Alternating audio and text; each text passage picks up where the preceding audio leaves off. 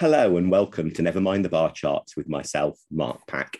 It's lovely to welcome back to the show this time Paula Surridge, one of Britain's experts on how people's values influence their political and voting choices.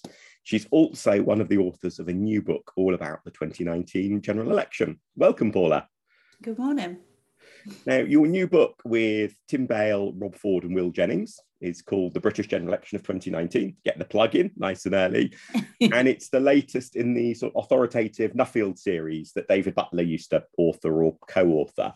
So it must have been, I guess, quite exciting and maybe even a little awe inspiring to join the series with this volume. It was, yeah. And my first reaction when um, Rob asked me to join the team was incredibly flattered and excited.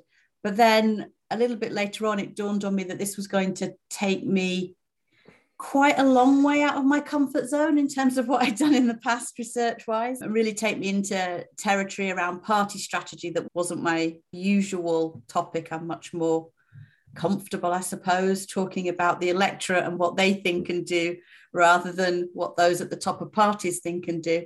So definitely it was it was a incredible thing to be part of. And we had the launch recently with David Butler and, and Dennis Kavanagh there, and to, to feel part of that history and to know that in 30 years' time, people might pick the book up to find out what happened in 2019 mm. is is really quite really quite something um, yeah i, I don't want to other element i did recently reach for the february 1974 volume uh, on my shelves to have a read of. So yes, it's it must be a little bit scary, but also I think I'm right in saying, aren't I, that you're the first woman to be named as an author on the cover since the very first volume back in 1945. I might say it's been a long time coming. It has. It has been a long time coming, though. They've been small teams of, mm. academics working on them, um, so it's not, and in an area that's not known for having mm. too many female researchers. It's not that not so surprising, I suppose. But yeah, that was also something that felt very, very, very flattering. Let's jump into the book then. Let's go for the simple question: Why did Boris Johnson win in 2019? What's yeah, what's the key takeaway from all of the work that went into the book? So the, the key takeaway are these three factors that are really closely intertwined. So Boris Johnson himself, Brexit, and Jeremy Corbyn. And occasionally people will ask me to say, Can you tell us which one of those things was the most important? And the answer is no, because they're so intertwined with each other that you can't simply separate out one of them. Boris Johnson was able to sell the Get Brexit Done message because people saw him as an iconic leave campaigner. So he was able to sell that message in a way that many others in his party would not have been able to do. Brexit itself had sort of come to a head after much more so than it did in, in 2017 after two years of, of parliamentary wrangling. And Jeremy Corbyn's personal ratings had had slipped away to such a to such a degree that it was a lesser opposition that that Boris Johnson faced in 2019 than Theresa May had faced in 2017. Now, what's interesting about that trio is they feel very, potentially very transitory issues. Because I think the immediate sense after the 2019 election, actually across the political spectrum, not merely amongst Conservatives, was that the Conservatives had won a big majority. They were set for a four or five years in power, but also they were remaking British politics in a way that hugely benefited them. And they were that Labour was now caught on the horns of uh, this rather incompatible coalition and how on earth could it hold it apart you know? And it looked like we might be in for a period of even more extended conservative rule.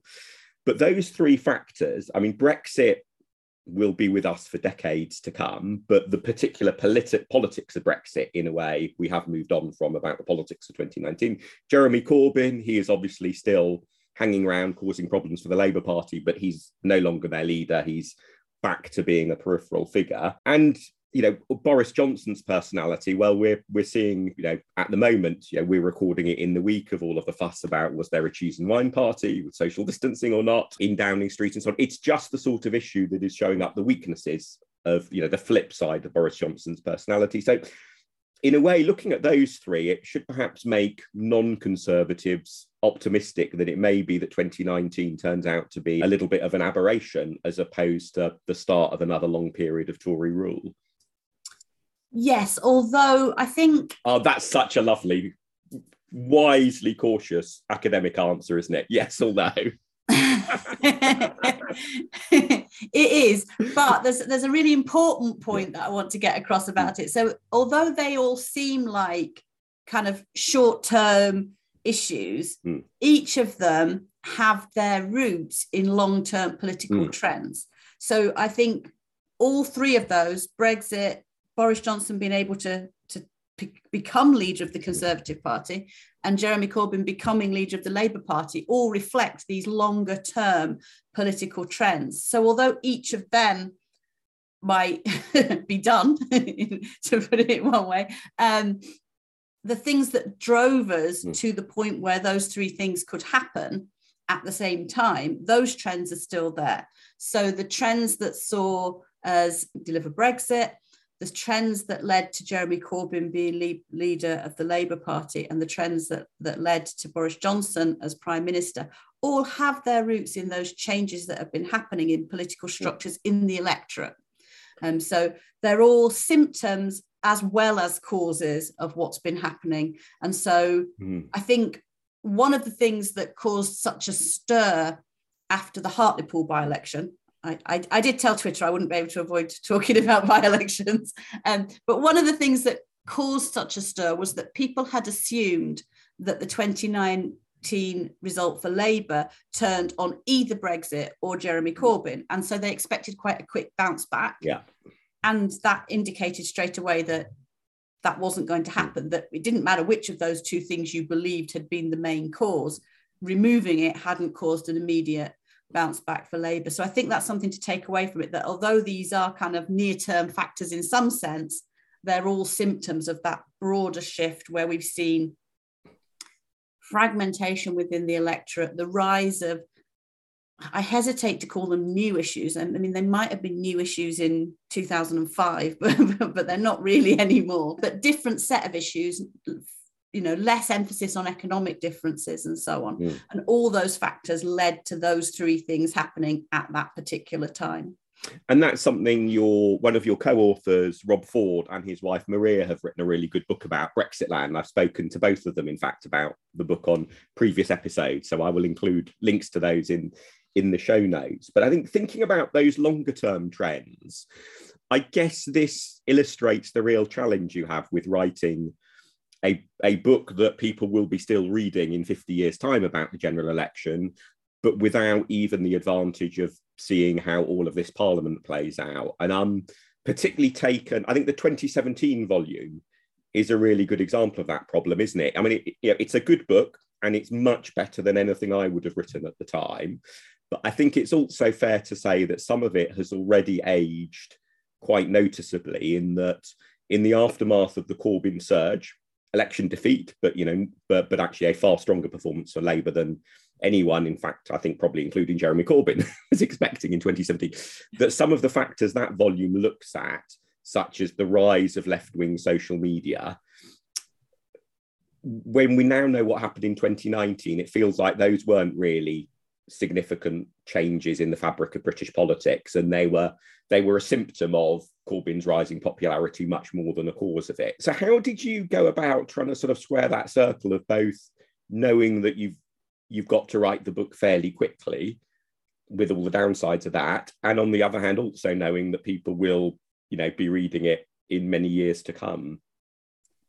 I think the way that the, the all the books do that, but the way that we did it in particular is to be very clear that you're looking backwards mm. and not to speculate too much mm. about what might happen in the future. In fact, not to speculate at all, except for you know a few a few paragraphs in the very final chapter. So very much bearing in mind that you're writing an account of what had happened not what might come mm-hmm. next. And all, all four of us have written pieces on what might come next elsewhere, using what we found in the book and kind of trying to cast it forward a little bit. But for the for the book itself, it's it's being very much aware that you're writing an account of what happened mm-hmm. and you know your own sort of academics do sometimes speculate and throw things forward, but but trying not to do that for that particular volume. Obviously, there may well still be things in it that that don't age well. Um, and, and are there any bits of the story where you sort of felt you know we don't quite yet really understand? Because i think certainly the experience not just with the the nuffield book on 2017 but actually i think talking to you know, people who have written other stuff on it is is there is a general sense of we don't quite really know what happened in 2017 and why and in a way now that we have the 2019 result that helps contextualize 2017 but yeah were there any areas where you sort of feel you know what really it, it's going to take another few years to, to get clarity I think the the place where that where I feel that personally, and I can't speak for my co-authors who may have, may give very different answers yeah. to this question,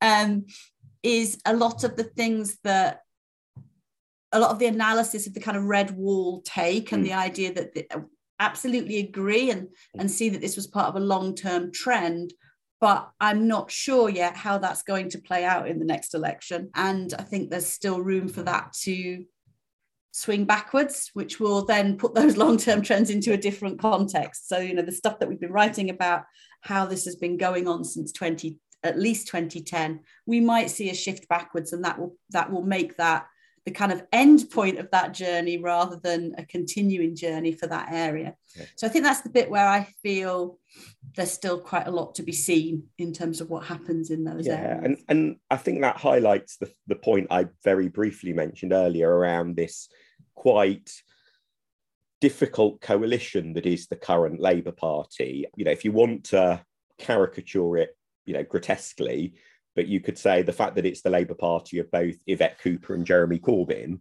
not just in terms of both of them and their rather different politics, but also each of their constituencies. You know, Yvette Cooper very nearly lost her seat at the 2019 election, although I think her boundary changes are quite favourable. So she's probably got a a more secure political future than the 2019 result might suggest. But she very nearly was, you know, the sort of one of the headline totemic red wall gains for the Tories. So you've got her seat, and then you've got Jeremy Corbyn's seat, which I live in, which is absolutely, you know, you you go into a coffee shop here and you can no longer ask for a coffee with milk. You get cross questioned as to what sort of milk you want and so on. It's and it's it's it's hot or cold, and is it oat or is it full fat or is it, you know, it just so in you know for all for all the caricature and all the fact that there is actually a lot of poverty in Islington as well, nonetheless there is a real sense of the Labour Party is trying to square two quite different groups of voters with very different social outlooks,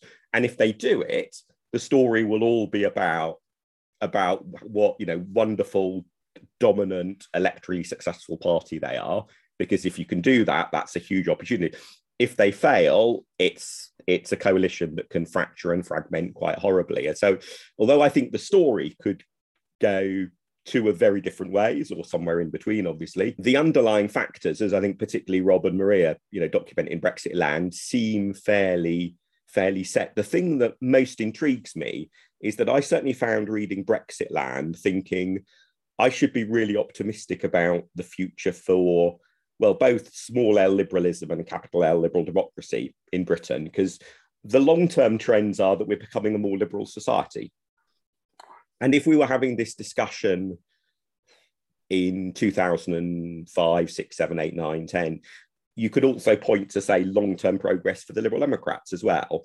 Obviously, the last 11 years have been a slightly different story for the Lib Dems, but it does feel like whether people call themselves liberals or progressive or centre left, that although a lot of these trends helped serve up electoral success for the Tories in 2019, there's reasons to think they might serve up success for other parties in the future. Or am I just being clutching at straws, wanting to see hope where there isn't any?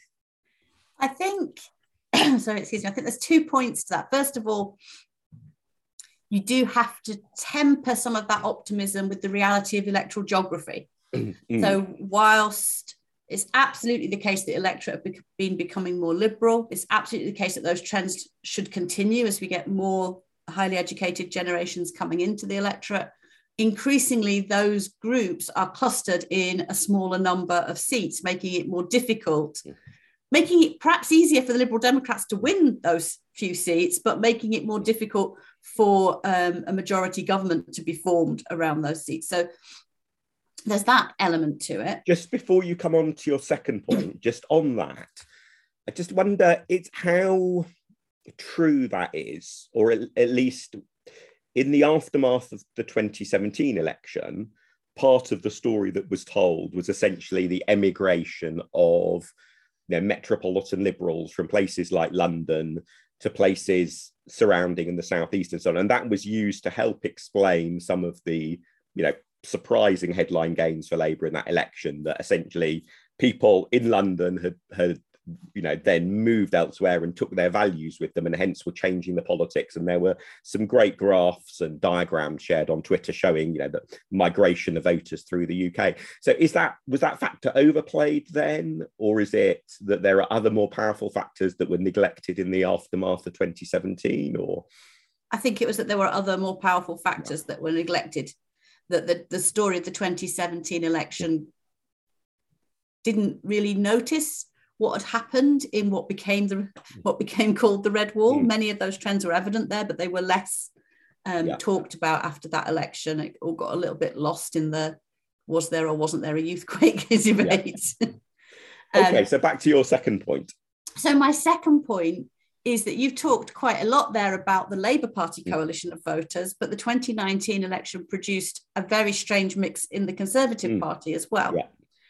And whilst the issues around Brexit and those more kind of social, cultural issues mm. divide Labour Party voters, economic issues divide the Conservative Party.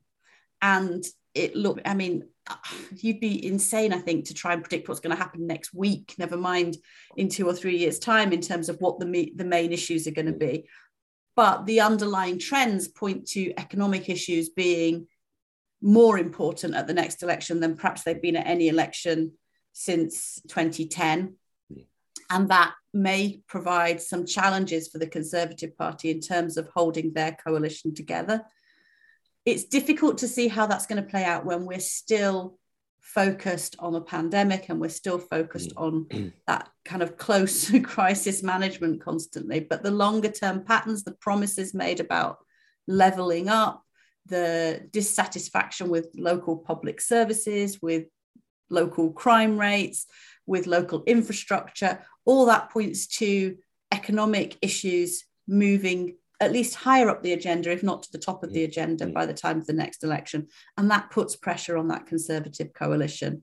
It puts pressure on them in terms of, you know, how they pay for the pandemic, where that money is going to come from, where they, where they increase taxes.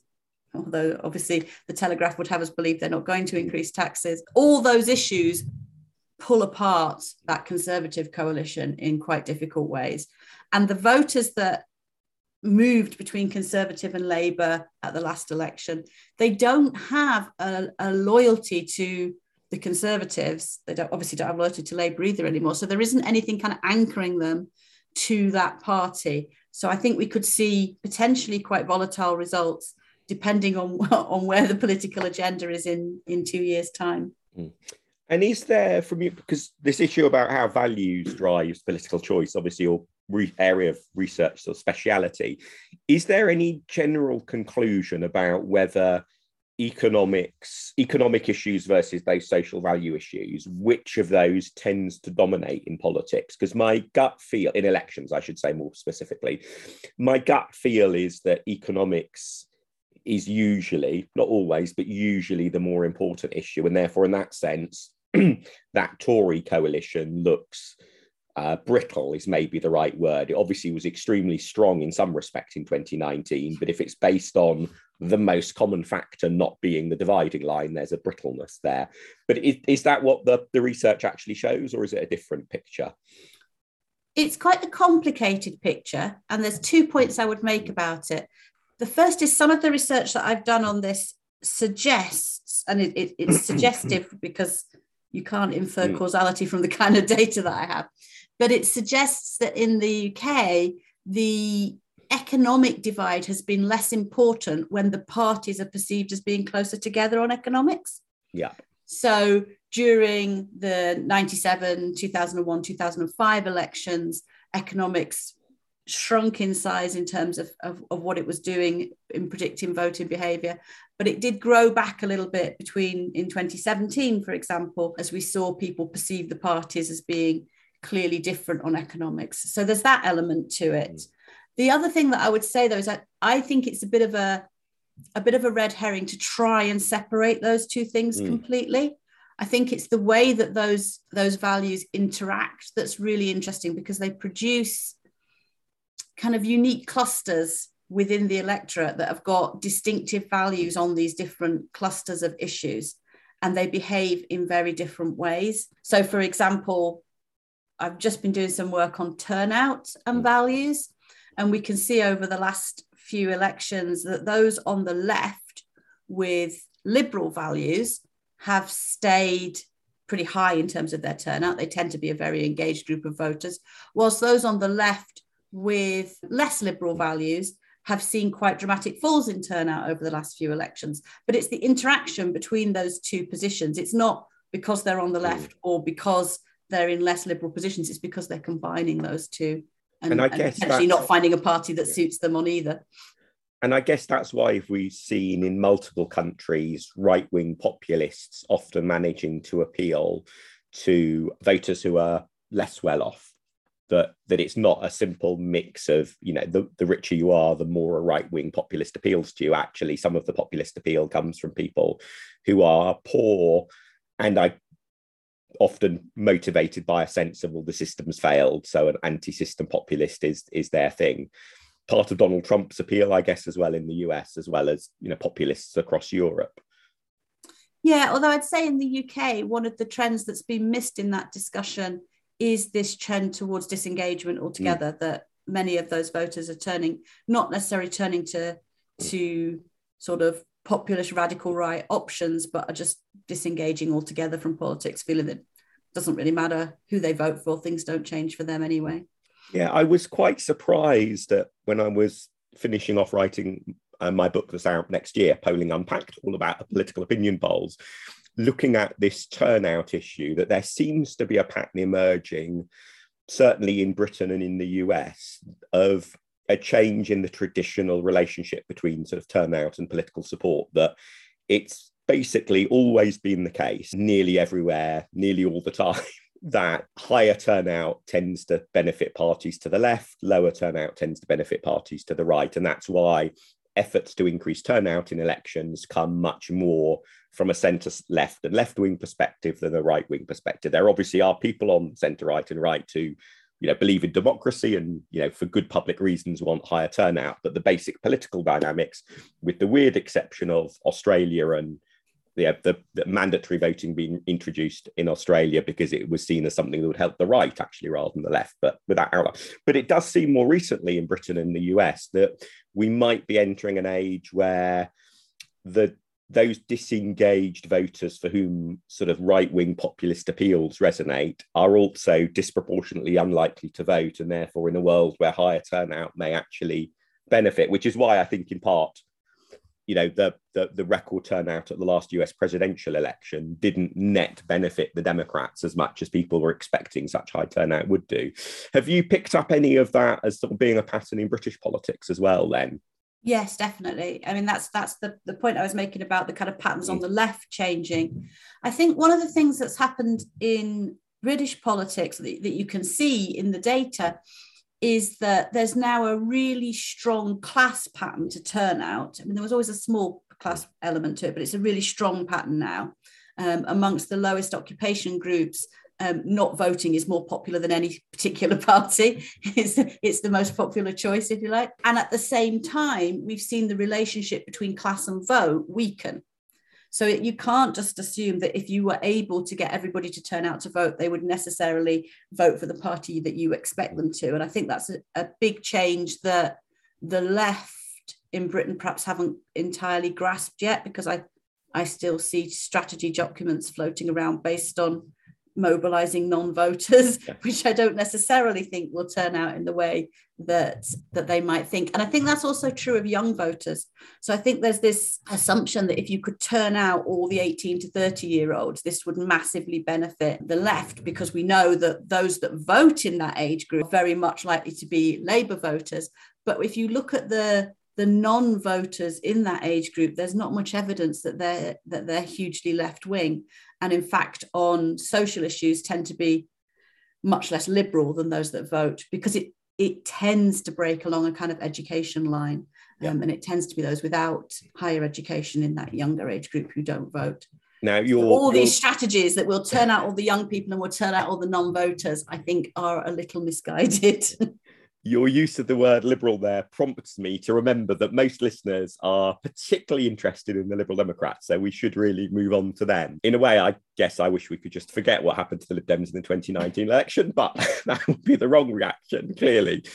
So I, I, I ready myself to wince as you answer this question. What what went so wrong for the Lib Dems in 2019? What was your take on that? Because I think you particularly did the research on that section of the book, didn't you?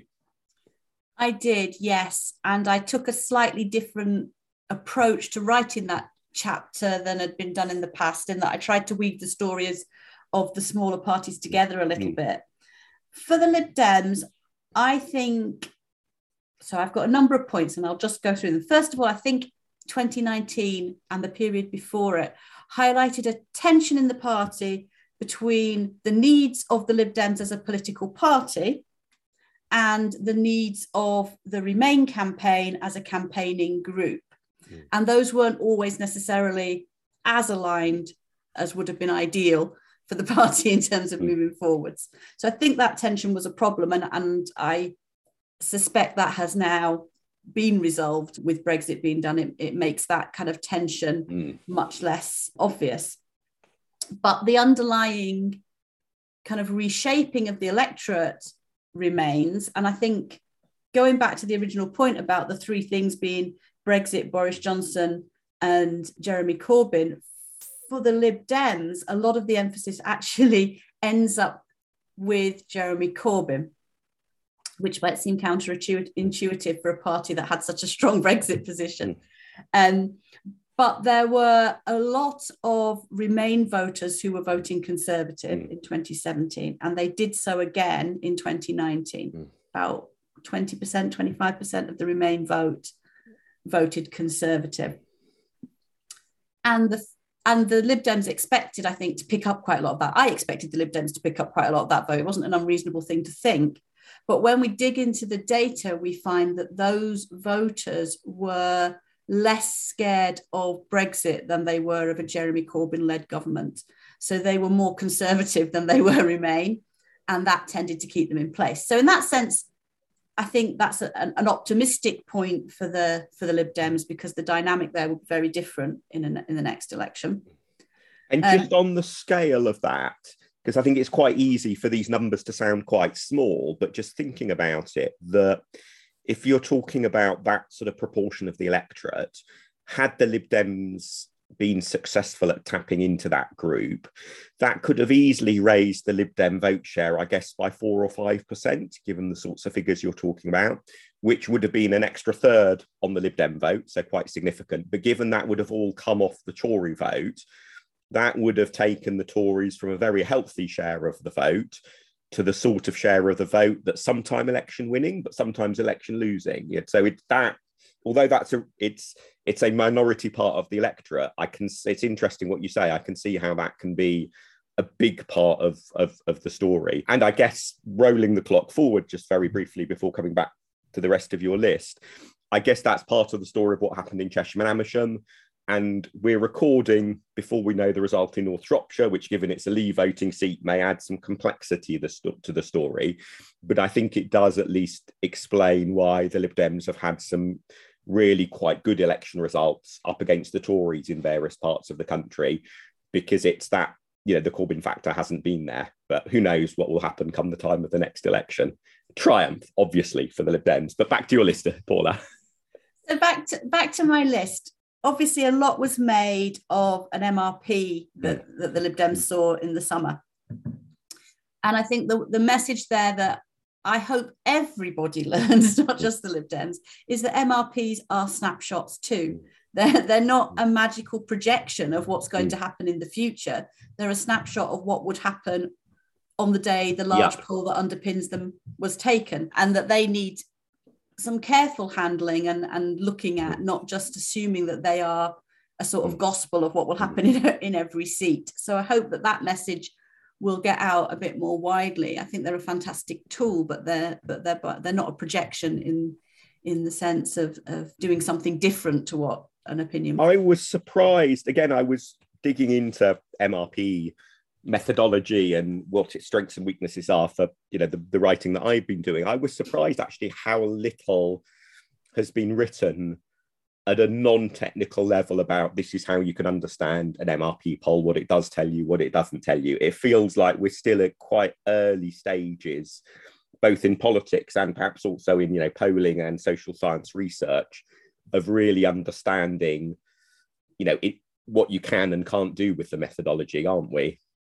Yeah, I think so. And there was this kind of mystical belief in it that built up after 2017 and after after getting some good results but like all statistical models it's only as good as the data that goes yeah. into it and so i think we need to have a little bit more caution yeah. around it's, it's, often forgotten that there were two mrp models in 2017 there was the YouGov one for the times and there was lord ashcroft's one was right and one was wrong and it's it's a huge lucky break for the MRP as a methodology that it was the high profile one that was right. And the other, if it had been the other way around, if Lord Ashcroft's one had been the high profile one, you know, it would it would have nothing like the reputation as a methodology that it does now. And that's just pure, pure luck, nothing to do with actually the inherent strengths or weaknesses. And also, the MRP can be right at the headline level, mm. but still get individual constituencies mm. wrong which if you're planning a strategy for target seats is quite important. so I yeah, think uh, we do need to just treat it with a, a degree of caution. And um, if and I will get kind of... in my preemptive explanation that I will d- doubtless use several times in the next few years about why you shouldn't believe MRP seat figures in Scotland, which is that you know just a really good practical example of that is you know a third of the Lib Dem parliamentary parties from Scotland so, what happens in Scottish constituencies is very important if you're wanting to think about what will happen to the Lib Dems as a party.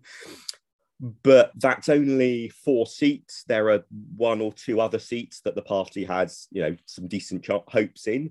But even if you are relatively generous in terms of saying six or seven Scotland, that's really at the level of number of seats where MR, the the resolution of nearly every MRP model isn't sufficient to pick out is something really different happening in, say, Lib Dem held seats in Scotland from elsewhere in Scotland? And indeed, the answer in the Scottish Parliament elections was yes. But we won't, you know, MRP will apparently give us an answer, but it will probably be a misleading answer, uh, you know, many times over the next few years to that question. And obviously, we've I, seen I kind of constituency polling repeatedly when future MRP polls get published. but uh, and obviously, we saw a certain amount of constituency polling happening as well in 2019 um, that seemed to have a degree of success. So, yeah, um, constituency polls have a little bit of. I think constituency polls are almost the mirror image of MRP. The MRP has a better reputation than in a way in a sense is justified that people focus on oh mrp was the one that got it right if it's got the words mrp in it must be true there's a little bit of undue adulation there and Conversely, if it's a constituency poll, people often react in the exact opposite, oh, constituency polls are all quite unreliable way. But actually, their track record is pretty good. I was really surprised, actually, when before the Hartlepool election, I looked back at previous parliamentary by election opinion polls. Of even even though voting intention often moves quite swiftly in the last few days of a by-election campaign um, and I can say that having worked on quite a few and therefore often seen a lot of inside, you know, data on this, is if and and although constituency by-election polls often have their field work ending quite a few days before polling day, nonetheless, if you just basically judge by-election polls by did they have the right party in first place, they've got a pretty good track record, you know, and, and I think much better than most people expect. I think if a constituency parliamentary constituency by-election poll shows party A ahead, the default should be, well, is there a reason why we shouldn't believe that? As opposed to, oh, it's it's a by-election poll, it's a constituency poll, you know, ignore it.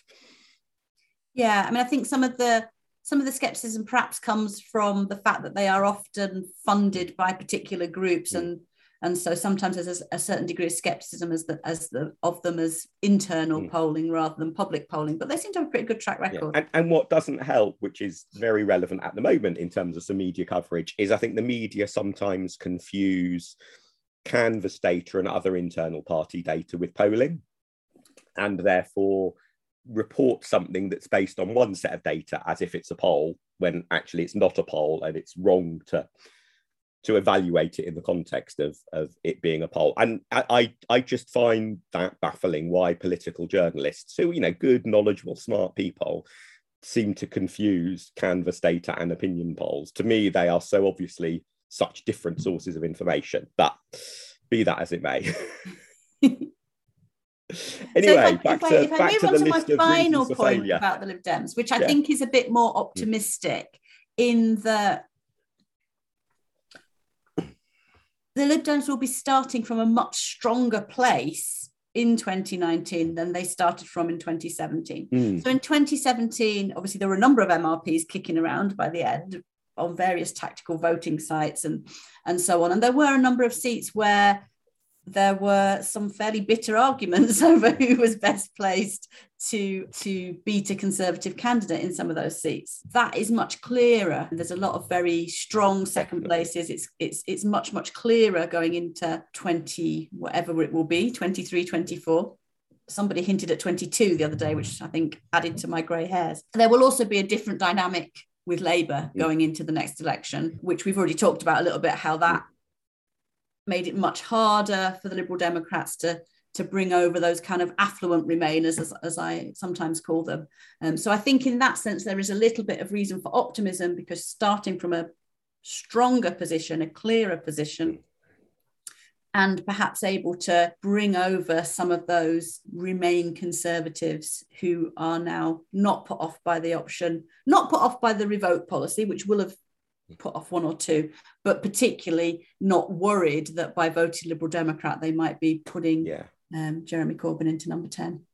And in fact, the last episode, I spoke with Alan Wager, who is one of a team with Tim Bale and others who has done some relatively recent analysis. They published a pamphlet earlier this year, and it's very striking in that how much clearer it is who is the main challenger to the Conservatives in most in in most of the key seats. It's not, you know, there will be arguments in some seats, but overall the landscape is much much clearer.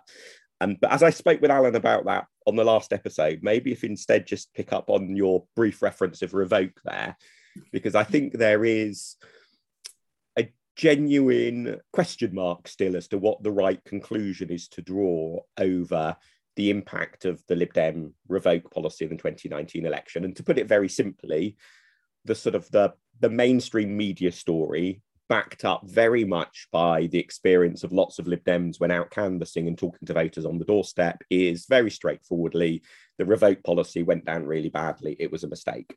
there is, however, also the view of people like John Curtice, who say that look, if you look at the party's opinion poll ratings and you say graph those, and you look then at when the party did things like announce its revoke policy, the two things just don't match up.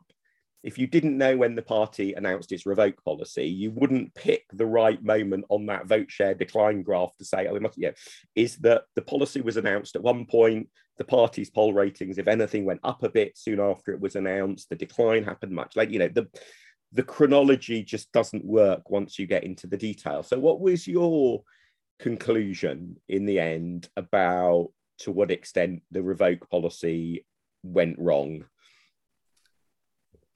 So, with the greatest of respect to Sir John Curtice, I'm not sure that you can just match them in that simplistic way. Because... I mean, to be fair, his, his analysis is a bit more sophisticated yeah. than my summary, but but yeah.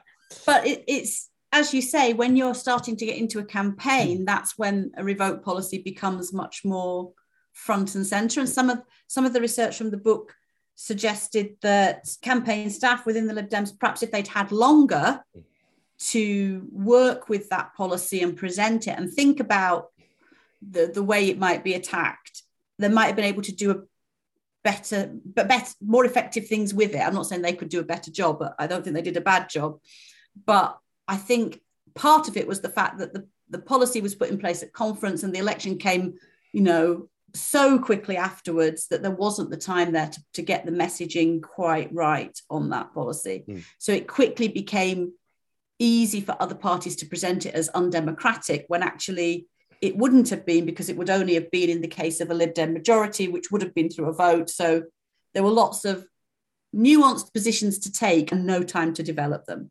Yeah, I, I think also, and I say this largely with the advantage of hindsight, I certainly didn't think all of these things through at the time, is I think there was a there's a traditional cultural weakness in the Lib Dem approach to polling that the party relies too much on, say, testing a policy position through one or two quantitative questions, when in practice, you know, the real problem with getting a, a question in a poll about a policy position you know, to make it useful is the natural instinct is to say the question should be worded neutrally so it doesn't lead them. But in reality, policy issues don't get described neutrally. They get described by partisans on different sides and friendly and unfriendly media outlets giving their different take on it. And the actual outcome of how a policy issue fares is the exchange of partisan takes. It's not the public's reaction to a neutral take you know, the Tories made this mistake with the dementia tax in 2017. You know, as Phil Cowley wrote about in the previous volume, the Tories did market research it. When presented in a neutral way, the policy came out fine, and then it very much didn't in the crucible of politics. And I think Revoke was one of those things that was sort of tested, as it were, in a theoretical, abstract way, as opposed to how's this really going to work. And the thing that I really sticks in my mind now about a collective interpretation lots of people got wrong was you know the lib dem research pointing towards well if we use this particular wording that works well with the public so that's the wording we must use and this is the wording we mustn't use when the correct follow-up response would be and i hope i remember this in future you know in you know involved closely in a general election campaign is well if it's so dependent on the detail of the wording and you're the Lib Dems, that's just toast. Because maybe if you're Labour or the Tories, so a big party with friendly media outlets behind you, you can set the terms of the wording. But if you're a smaller party, it's almost impossible to do that. And so if if if the result of the research is to tell you you have to word it a particular way, you probably need to find something else to talk about. That at least is the lesson I've drawn from 2019. Yeah. Though just to add into that, I do think that the, the broad thrust of, of the point is right. That I don't, I, I do, I think the the danger of a Lib Dem vote leading to a Labour government was a bigger factor yeah. than than the Lib Dems yeah. revoke policy. And in fact, that is explains the whole Jo Swinson for Prime Minister messaging is that sense of, oh, if I vote Lib Dem, I'm really going to get horrible person X as Prime Minister that's been a perennial burden for Lib Dem and Alliance and Liberal Party election campaigns all the way back to, well, the 1930s and the rise of maybe even the 1920s and the rise of, of the Labour Party. And so the attempted solution to that this time clearly was one that didn't work. But I think that is one where I think a little bit more sympathy is actually appropriate as to why that mistake was made because it was trying to deal with a perennial problem. The big hope, I think, for the Lib Dems at the next election is that I think amongst Lib Dem activists and members and voters, crucially, all three groups are aligned in being reasonably relaxed about the idea of Keir Starmer being the next prime minister very, very different world from the one of Jeremy Corbyn leading the Labour Party. And in some cases, that may be relaxed and unenthused. In other cases, relaxed and enthused. But the point is, you know, if if I say on a Lib Dem Zoom call to a group of Lib Dems, you know, I guess, you know, if there's a hung parliament after the next election, we might well end up supporting Keir Starmer to be prime minister. it doesn't get anything like the sort of reaction it would have had if I'd said that two years ago with Jeremy Corbyn in the sentence. So, yeah, we did some in, in the book, we did some modelling of what pushed voters from Labour into different groups. So we looked at Labour to Remain parties. And the, there's lots of demographics, there's lots of other stuff in the model, but the two big factors were liking Jo Swinson was a was a positive yeah. pull factor, but disliking Jeremy Corbyn was a, a much was was a stronger, I'm not saying much stronger, but it was definitely stronger yeah. than than liking Jo Swinson. So I think that's again a dynamic that will be completely different for the next election. And one other thing that happened in 2019 that we've not mentioned so far was the Unite to Remain arrangement. So a set of formal seat deals where different parties stood down for each other. It didn't include the Labour Party, both understandable, but also perhaps a major weakness in that attempt.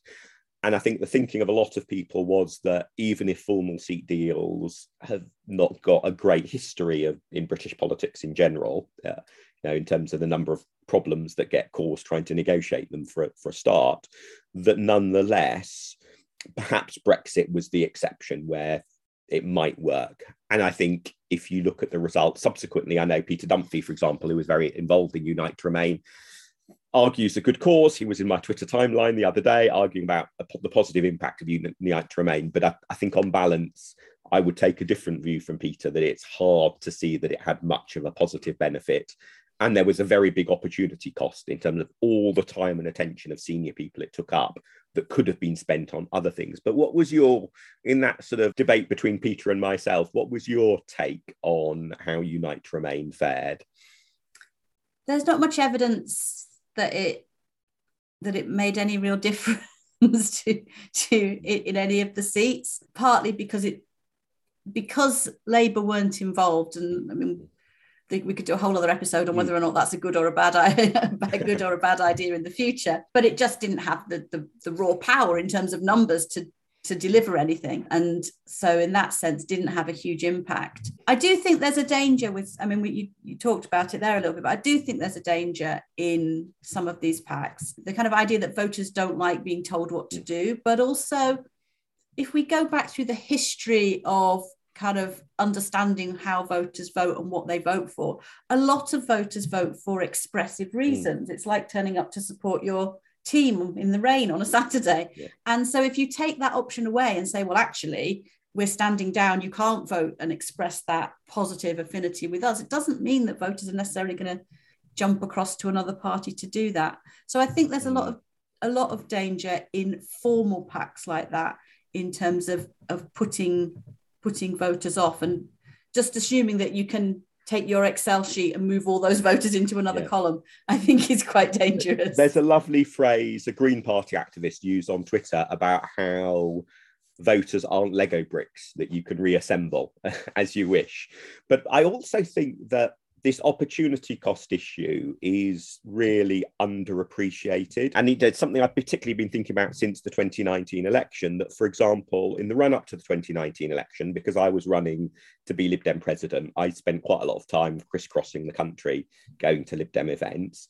And you know, I crossed paths with senior people in the Lib Dems who were similarly crisscrossing the country to spend time trying to get local parties or other parts of the party on board for agreeing unite to remain deals. And that was all time and effort that was go- that they were spending going into that not spending going into other things about the election planning and preparation or indeed since the 2019 election. I mean i think best for britain for example have done some really interesting polling which i think definitely helps understand the landscape in terms of scope for anti-conservative cross-party cooperation. I think they slightly oversell the conclusion sometimes, but definitely the research is is is very useful. But that's all research that they're doing on how does a Labour candidate get Lib Dems or Greens to vote for them, or a Lib Dem candidate get Labour or Green vote.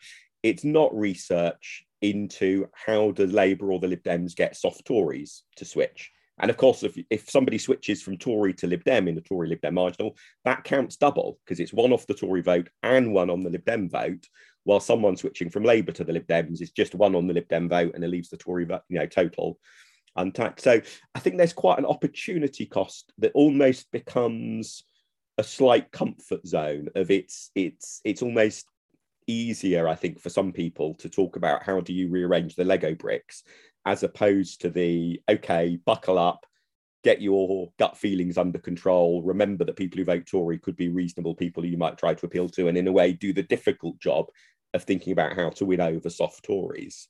Make the Lego brick pile bigger. Yeah. so before we wrap up, one, I asked the followers on Twitter for any questions for you, and I picked out one from Mary, I thought particularly be interesting to hear your take on because I thought I want to know the answer to this, and I've no idea what your answer will be. So, Mary asked, What is the extent, do you think, to which local activists can buck the national trend in a seat with their own efforts? Yeah, what's the balance between national trend and local activity in determining who wins constituencies? So, first of all, this is a bit of a gap in the book, and it's something we wanted to do. We wanted to go and do case studies in mm. local constituencies. But we were in a lockdown while we were writing yeah. it, so, so, it wasn't something that we could we could actually do in the end. And I do think there's a a little bit of a gap there around the impact of local mm. campaigning. Mm. My so this is based as much on my instinct mm. as it is on data, if I can put that up front. And I think that local campaigning does make a difference for mm. sure, but I think it's much more difficult to make that difference in the heat of a national election campaign. So, in some senses, it's the work done before you get to campaign day, and it's the profile before you get to not campaign day, but you know, the, the kind of six week campaign that makes the difference. Not once you get into the heat of the campaign, people are getting most of their news coverage, it's national coverage, they're seeing leaders' debates, they're seeing things that are not connecting with mm. local areas. So I think again this is this is instinct not based on data and i'm not an expert on local mm. campaigns but my my instinct says it's the work that you do before you get to an election that makes a difference yeah. rather than being able to swim against a national campaign once it's started yeah i think that would very much be my sort of view as well i think particularly if well if you take my own example if you look at the 2001 and 2005 general elections at the top lib dem results in each you'll see in the top six both times there's a campaign that I was the campaign manager for. And in fact, I think we're the only seat to have ever got in the top six list two elections in a row without the help of a parliamentary by election. So, mm. genuinely still very proud of what myself and everyone else, Lynne, the candidate, Neil, the agent, and the rest of the team achieved but you're right. I mean, the way I sometimes jokingly refer to it is the way we then ended up with Lynne winning in 2005 was I had spent the previous nine years picking up the phone to Lynne every day, telling her to do something more. And it was definitely not only the 2001 and 2005 elections. And in retrospect, it's perhaps amazing that we are still really good friends speak to each other, but because it's only a slight exaggeration to say that was basically, you know, I spent nine years thinking, what more can we do? How do we win more votes every, you know, every day? And it's it's that long term which of course in the 2019 election there were lots of seats that looked like good lib dem prospects but there hadn't been the time to actually build them up properly one one reason perhaps you know that might be an upside of a longer rather than shorter parliament this time even though there's a temptation always to want an election as soon as possible to try to get the government out as soon as so penultimate question what was the most surprising or fun thing you learnt working on the book? So i think the most surprising this is the one i've answered every time people have asked me the most surprising is that we found looking at the data that Boris Johnson was actually less popular um, during the 2019 campaign than Theresa May had been during the 2017 campaign oh, on average. And of course, so although that's really interesting, Boris Johnson was able to reach out to voters that Theresa May just didn't have. Yeah. The that kind of iconic leave status, I think, really helped in that. But yeah, on average, in fact, I, I, I think this is right. On the last day of the campaign, Boris Johnson, on average, was slightly below Jeremy Corbyn's 2017 kind of likability rating. So he wasn't a uniquely popular leader, as we often get told, but he was popular with groups that really mattered. Yeah, um, that's that's the perhaps the most surprising. Yeah. You even and depending on your politics, that, so. that, may or may not count as a fun fact. may or may not count as a fun fact. fact. I don't know whether this is a fun fact either, but the chapter that looks at kind of MPs and their previous occupation mm. also reveals that this is the first parliament not to have an ex miner on the Labour benches. So I guess that's also a oh, that's interestingly social change. Well, given also all the focus at COP26 on the future of coal, that is interestingly symbolic timing, yeah. isn't it? So, finally, then, if enthused or maybe enraged or puzzled by what we've discussed so far, if any listeners want to read about the 2019 election, obviously they should go get your book. I'll include a link to it in the show notes. But if there was a second book that you would stretch to them recommending after they've read your book, is there anything that particularly stands out for you?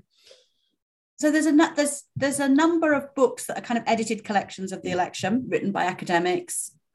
I can list them quickly. There's political communication in Britain, which I think is out either today or yet it's this week anyway. Yeah. So that's um, sort of um, mid-December. It's out yeah, for future listeners. It will be, be out by there's one called Breaking the Deadlock, and there's one called Britain Votes.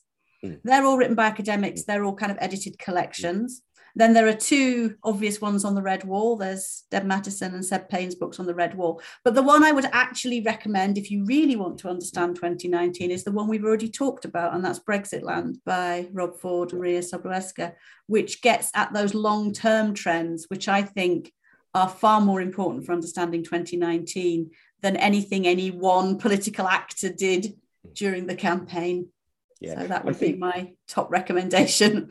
Um, I've not read all of them yet myself, but I would particularly echo the recommendation, obviously, for Brexit Brexitland. I think it's absolutely fascinating study. I also found Deborah Mattinson's book particularly interesting because, as with her previous book, it relies really heavily on what voters have said in focus groups and i think that just gives a very different picture of politics. It's it's perhaps the most important insight because in the end it's voters who determine what happens but it's an insight that's so often missing. And i was really struck by it for example gave me the best i think understanding of why in places like say sunderland at the local council level the local lib dems have managed to make huge progress and at the parliamentary level, it's all about, or has been tradition, you know, in the last couple of rounds, all about the Tories and Labour. And, you know, just what is the consistent perspective from the voters' eyes that makes politics seem so bifurcated in some parts of Northern England, where there's, you know, whether you look at Sunderland or places like Barnsley and Rotherham and Wakefield, there are lots of signs of Lib Dem progress against Labour at the council level even though if you're looking at it from a Westminster perspective, it seems to be red wall, Brexit, Tory versus Tory versus Labour, and obviously the question about at what point can the Lib Dems therefore break through to maybe be challengers of the parliamentary? All those sorts of questions. I found, although Deborah's book barely, if at all, mentions the Lib Dems, actually I found really interesting from a Lib Dem perspective as well. So I very much, very much recommend that. The fact that she's now the director of strategy, I think, is a job title for Keir Starmer, also makes it an interesting insight into what advice she is probably giving him. So, thank you so much for your time, Paula. As ever, that has been absolutely fascinating. I know our paths have crossed a few times where we've spoken at the same event in person. I hope it's not too long before we get a chance to do that again. But in the meantime, uh, listeners can find Paula on Twitter at P underscore Surridge, which is S U R R I D G E, myself at Mark Pack and this podcast at Bar Chart Podcast. Look out in the show notes to follow up links to what we've discussed, especially uh, some of the books that we've mentioned and those previous podcast episodes. And if you like listening, please do tell others about this podcast and give it a rating or review in your favorite podcast app. Thank you so much, Paula, and thank you everyone thank for listening.